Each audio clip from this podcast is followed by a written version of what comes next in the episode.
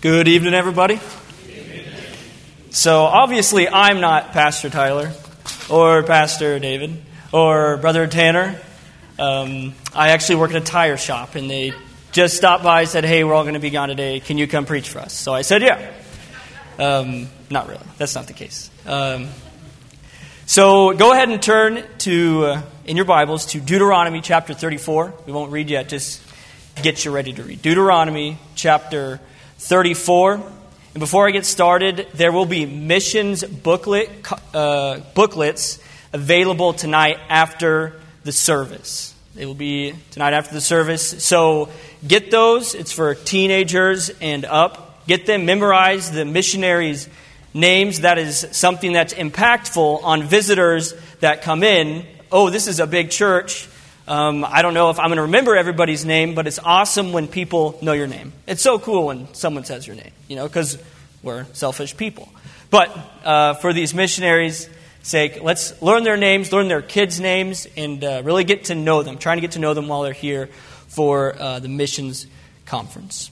So tonight, I will be basically, we're going to be looking at a characteristic of God, and that is his faithfulness. We're going to be looking at the faithfulness of God tonight. So before I get started, I'm going to go ahead and, pray. Father, we thank you for your goodness, your graciousness to us, Lord. I thank you for this opportunity, Lord, not necessarily to be up here to preach tonight, Lord, but just to be here at Fellowship Baptist Church, Lord. And I'm so thankful for all these wonderful people and the leadership that has sacrificed, Lord, that has given of their time to serve you. Lord, I thank you for tonight. I pray that we would uh, glorify you and all that we do. In your Son's name I pray. Amen. So, have you ever thought that someone uh, was trusting? You thought this person is a trustful person. I can trust this person only to find out, wait, no, I can't. And by the time you find out that you can't trust them, it's too late. So, in college, um, I uh, let my friend, my Argentinian, Argentine friend, Josue, borrow my car. He just got his driver's license, super excited. I said, Yeah, you can borrow my car because I make great decisions. And I, I can trust you. You're a great guy. So I let him borrow my car. He borrows it in the morning. I come back from uh, classes. I go to my room, go to the dorm to see if he's uh, there to get my keys so I can drive to work and I see him sitting on my bed with his palms in his head, his head in his palms, and he's crying. He's saying, Dylan, I wrecked your car. I wrecked your car. I felt bad because he was crying. Um, I wasn't upset at him, but after that, I walked to work for three weeks, lost a few pounds, and never trusted anybody again with my car. Uh, if you can't afford to lose it, don't lend it out to someone. That's what I learned from that situation. And my, I lost my parents. My parents lost trust in me because they thought they could trust me with my car. But yeah. Anyway, trusting people with anything is a risk. It's a risk to trust anyone with anything. It's a risk because you are unsure if they are trustworthy. And we, at times, we can at times treat God as if He is untrustworthy. If, if you're human, we, we doubt. Not all the time. We're not, hopefully, you're not constant doubters. But when times get tough, especially, we can start to doubt God and God's faithfulness. But God is trustworthy. God is faithful. You're going to hear that from me tonight 4,700 times, probably. Um, but yeah, God is faithful. So let's go ahead and look. Oh, did I say Deuteronomy 34? I meant Exodus 34. You all failed the test. You weren't listening. You're not good No, I'm just kidding. I, I can't read. I'm still learning. Uh, still learning to read. All right. Okay. Exodus 34, verses 4 through 6. This is when Moses is on Mount Horeb and he's getting ready to get the Ten Commandments from God. Verse 4 it says, And he hewed two tables of stone like unto the first, and Moses rose up early in the morning and went up unto Mount Sinai, as the Lord had commanded him, and took in his hand the two tables of stone. And the Lord descended in the cloud and stood with him there, and proclaimed the name of the Lord. And the Lord passed by before him, And this is God speaking to Moses. This is God saying, Who I am. The Lord, the Lord God, merciful, gracious, long suffering, and abundant in goodness and truth. There's so many of these characteristics that he said. He is a merciful God. He is a long suffering and gracious God, and He is abundantly overflowing with goodness. He is. But we're going to look at that last word, truth. And you said, but I thought you said we're going to be looking at his faithfulness. Yes, I did. So the word truth, the Hebrew word truth in this verse, hoping I'm pronouncing this right, is emet, which here means stability, certainty, trustworthiness. When applied here to God, he is stable. God is certain. God is trustworthy. And we can really boil all this down, this word truth, this word emet, to faithful. Someone who is emet is faithful. They are trustworthy. God is faithful. So here are some examples of where this uh, word is used in Scripture. You don't have to turn there. Uh, you can go ahead and look on the screen, but that's not going to help you any because I don't have anything up there. Exodus 17:12. Exodus 17:12 says, "But Moses' hands were heavy, and they took a stone and they put and put it under him, and he sat thereon." This is where he was. Um, they were fighting Amalek, and Moses had to keep his hands up, and as long as he kept his hands up, the Israelites were winning. But when you're a, a more mature human being, you can't keep your hands up. Even someone my age, 24, can't keep their hands up this long without them getting tired. So Aaron and Hur came by, and they stayed his hands up, the one on the one side and the other on the other side, and his hands were steady until the going down of the sun. His hands were trustworthy or faithful to stay up until the going down of the sun. Exodus 18:21 says, "Moreover, thou shalt provide out all of the people able men, such as fear God, men of truth, hating covetousness, a place such over them to be rulers of thousands and rulers of hundreds, rulers of fifties and rulers of tens."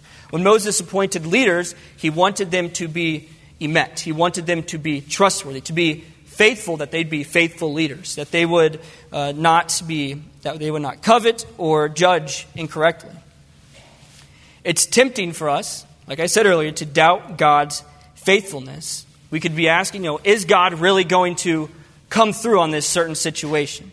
We can, because our brain, especially when it's quiet, we really start to wonder. The human mind is incredibly annoying. At least mine, mine is. We can sit there and just think, is God trustworthy? Is God going to come through? So we're going to look at three examples in Scripture of where a possibility of, of being tempted to doubt God's faithfulness will occur. So, Abraham and Sarah, the story of Abraham and Sarah. The Lord told them that they would have a son. They laughed at the idea mainly because that Abraham is 100 years old and Sarah is 90 years old at this time. If someone came up to you that was 100 years old and says, Hey, I'm having a newborn baby in a few weeks, you'd be like, You are crazy. No, you're not. How is that even possible? How is that possible? That's, that would be a tempting thing to ask. How, how is this possible? Wouldn't a walker or a cane be more appropriate at this age, God? I, I don't I don't think a baby is, this, is appropriate right now. You may be like Abraham and Sarah in his situation. Probably not this exact situation, though. You thought God was going to answer a specific prayer or fulfill a certain desire that you have. And it seems that everyone else has gotten what they wanted or got what they prayed for. But you're saying, you know, it's, it's too late for me. Is it, is it too late for me?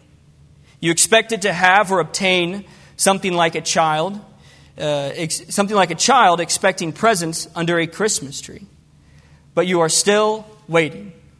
Waiting for a baby, waiting for a sickness to be cured, waiting for a husband to show you the love, show you, or a wife to show you respect, for a child to be serious about following Jesus, waiting for those, waiting for a job opportunity to happen, waiting for him to finally propose to you and you're just wondering or if God's going to bring life back to normal.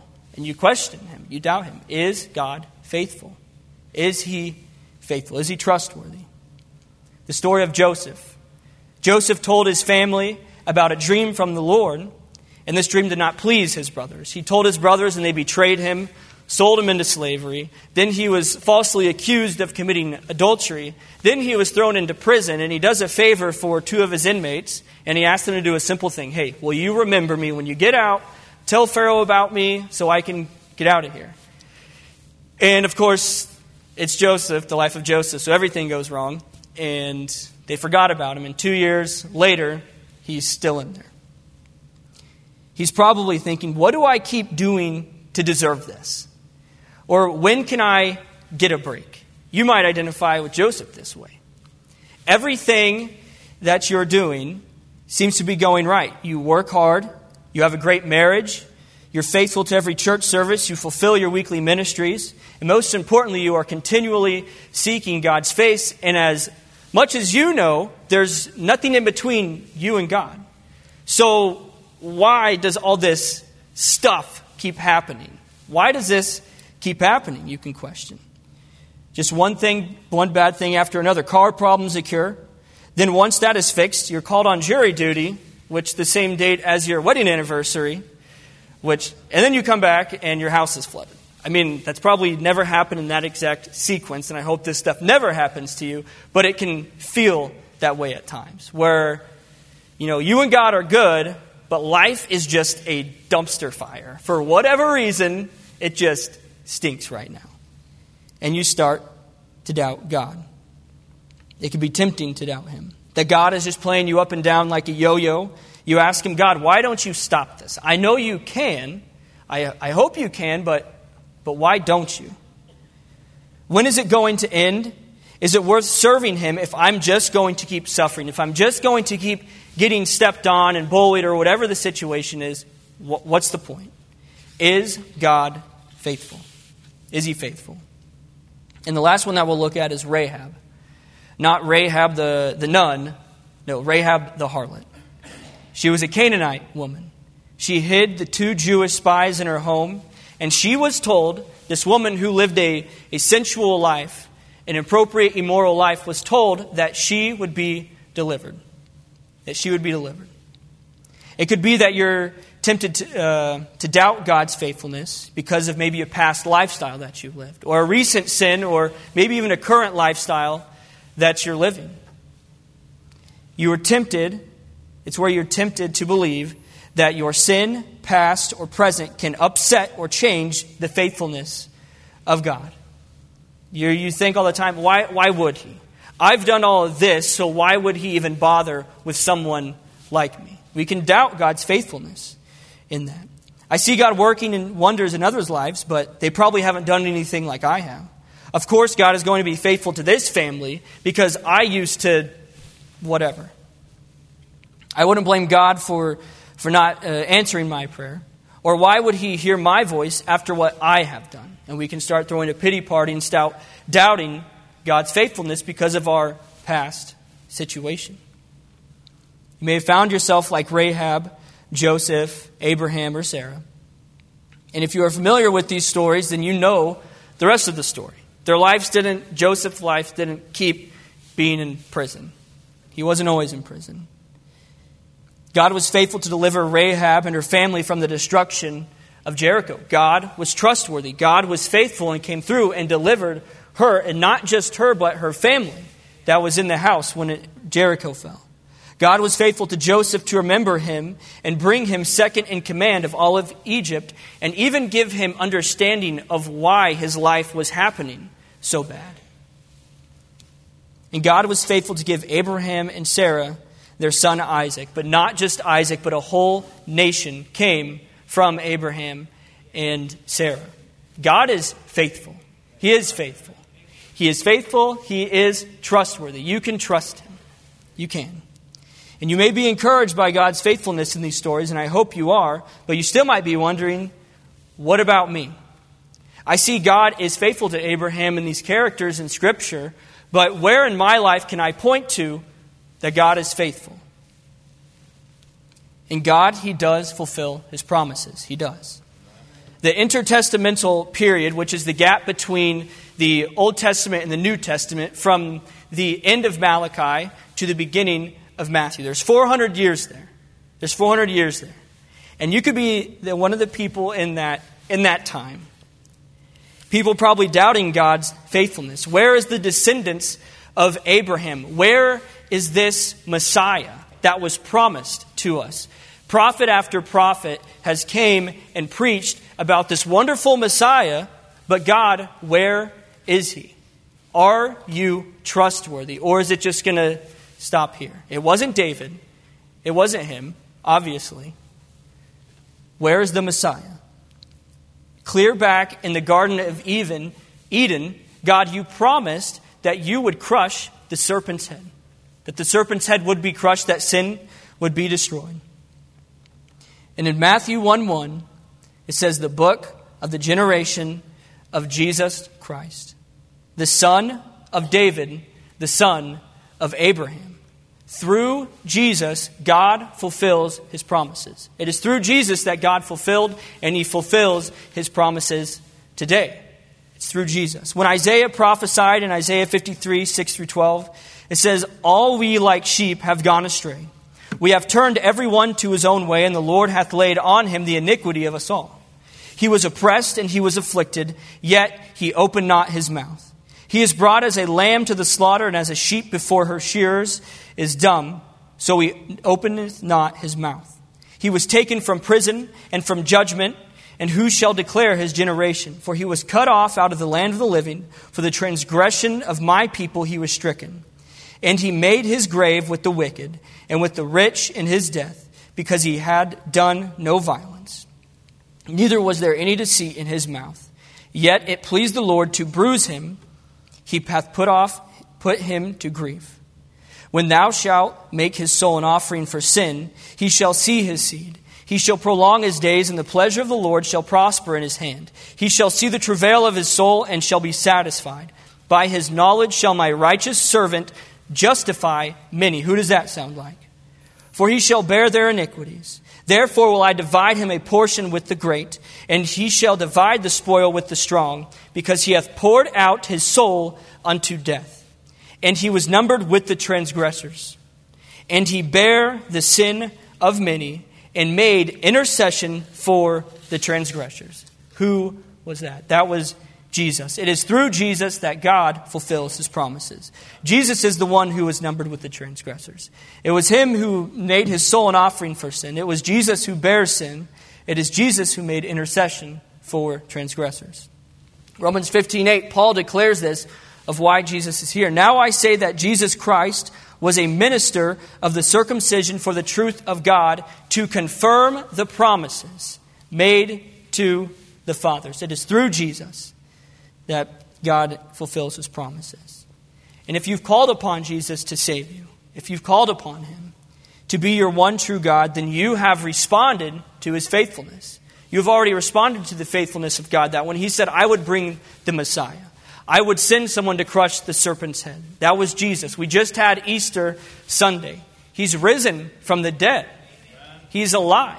God is faithful, and if you've responded to that, that you're responding to is faithfulness. If you have never responded to Jesus, the promised Savior, with repentance, with faith, then you can do that today. I invite you, lost person, to call upon Him. And since God has kept His promise to send a Savior, then you can trust Jesus that He will save you and transform you into a new creature. And to the doubting Christian, maybe you are in a time of life where you are waiting, hoping, wondering if God is going to come through. Whatever the situation is, no matter if it's big or small, God still cares about every single worry that you have. He does. It may be really small and insignificant to someone, but it is great to Him because if you were the only person left here on earth, He still would have sent His Son Jesus to die for you. I cannot say for sure that your dreams, that your wishes, your desires will come true. I cannot. I cannot say, yes, just ask God and He will give it to you. But I can say that God will stay true. He will. He is faithful. He will remain faithful. He sent His only Son, Jesus, to save you, just like He said He would. That is the greatest gift in the history of ever, is Jesus Christ. If he can save you, then he can sustain you like he did Joseph when he was not understanding, when he seemed to be doing everything right, but everything in life was going wrong. God sustained him through that. We have the greatest gift, and that is Jesus. So respond to God's faithfulness with faith. God is trustworthy, so trust him. Trust him. The next time you find yourself tempted to doubt God's faithfulness, look unto Jesus, the one who God sent, the one who fulfills promises. Something practical to do is write down just the simple things that He's done for you. Three things a day. I woke up today. That's, that's a blessing to wake up. I am breathing. I have a job. I have a house. I am here at Fellowship Baptist Church. And if you've never visited or been a part of any other church, let me just take a little quick time out. This is probably the greatest church that I've ever been a part of, and I've only been here since the end of January. No lie, I'm not up here. You probably hear it from every guest preacher. I feel like that comes is like, you guys have no idea how special it is here. You, you really don't. I mean, you do. You do. You're obviously coming back. All right? Okay, that's good. Keep, keep coming back. But it is amazing. It's amazing, and I get emotional, not because my wife's pregnant and she's emotional, I'm getting emotional. I, it has rubbed off a little bit. I promised myself I wasn't going to cry. Anyway, um, yes, you guys have an amazing church here. And God is faithful to send a person from, I don't know, the 50s to start this church or whatever, and, and keep this church going, and not just to keep it here, but to grow it, and to send people out of it to other states, even. God is faithful. So when you doubt yourself, look unto Jesus. Big or small, thank Him for being faithful. I'm going to end with uh, this story of this family called the Harms. Matthew and Sarah Harms, they live in St. Louis, Missouri. They did their best to follow God. Everything was going great. They sought the Lord together. They got married and they moved in to a house and he has a great job and they were excited to start life. They were excited to bring a baby into the family. And of course, when you bring a baby into the family, everything's going to go smooth, smoother. Yeah. Why are you laughing? Anyway, they, they were assuming that starting a family would be just as smooth, just as easy as their life before when they were seeking God. And Sarah, she had a baby girl, has a baby girl named Elizabeth. She was born with Turner syndrome. It's a chromosomal abnormality that obviously brings lots of health issues. And when there's lots of health issues, especially with a child, there's lots of care that needs to be provided for him.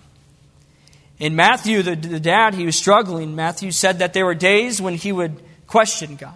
This isn't supposed to be this way. Why is this happening? God, this is my first child. Everything was going great, and then this. Lord, I'm thankful for this baby. I'm thankful for this life, because life is life. God is, he's, he, he gives life. But, but why? So Matthew and Sarah, they had to keep believing that God is faithful and praying that their hearts would not grow hard toward God. And later they had two more daughters that were healthy and happy. And then they had their fourth baby, Ava. She was born 27 weeks, weighing 2 pounds and 7 ounces. They were able to bring her home, and then when they brought her home, she was having seizures. Not just one a day or once a week, it was one right after the other. And, and within minutes, she would have seizures. And so they brought her to the hospital, and she was diagnosed with Alexander's disease. And if you don't know what Alexander's disease is, it's where nerves in the brain just shut down. They start to deteriorate. So this little baby, this two pound baby, or she probably weighed a little bit more by the time they brought her home. But her brain was basically slowly shutting down. They lost her before she even passed away. Just hours after her first birthday, she died. And Sarah could not understand. She's supposed to grow up I wanted her to know her sisters, hoping that God would bring her back to life like he did Lazarus, like he did with Jairus' daughter. But he didn't. Ava, Ava died. Matthew, as he looked into the camera and he looked at Sarah, he said it, it didn't make sense and it doesn't make sense. But I know that God is faithful. Our life, our marriage, our daughters' lives, and their health conditions are all marked by God's faithfulness. He said, through it all, we were never alone. He has always been good and revealed that through his faithfulness to us. So I invite you to take that same risk, trusting that God is abundantly faithful, no matter what life holds. So respond to God's faithfulness with faith. We'll go ahead and stand.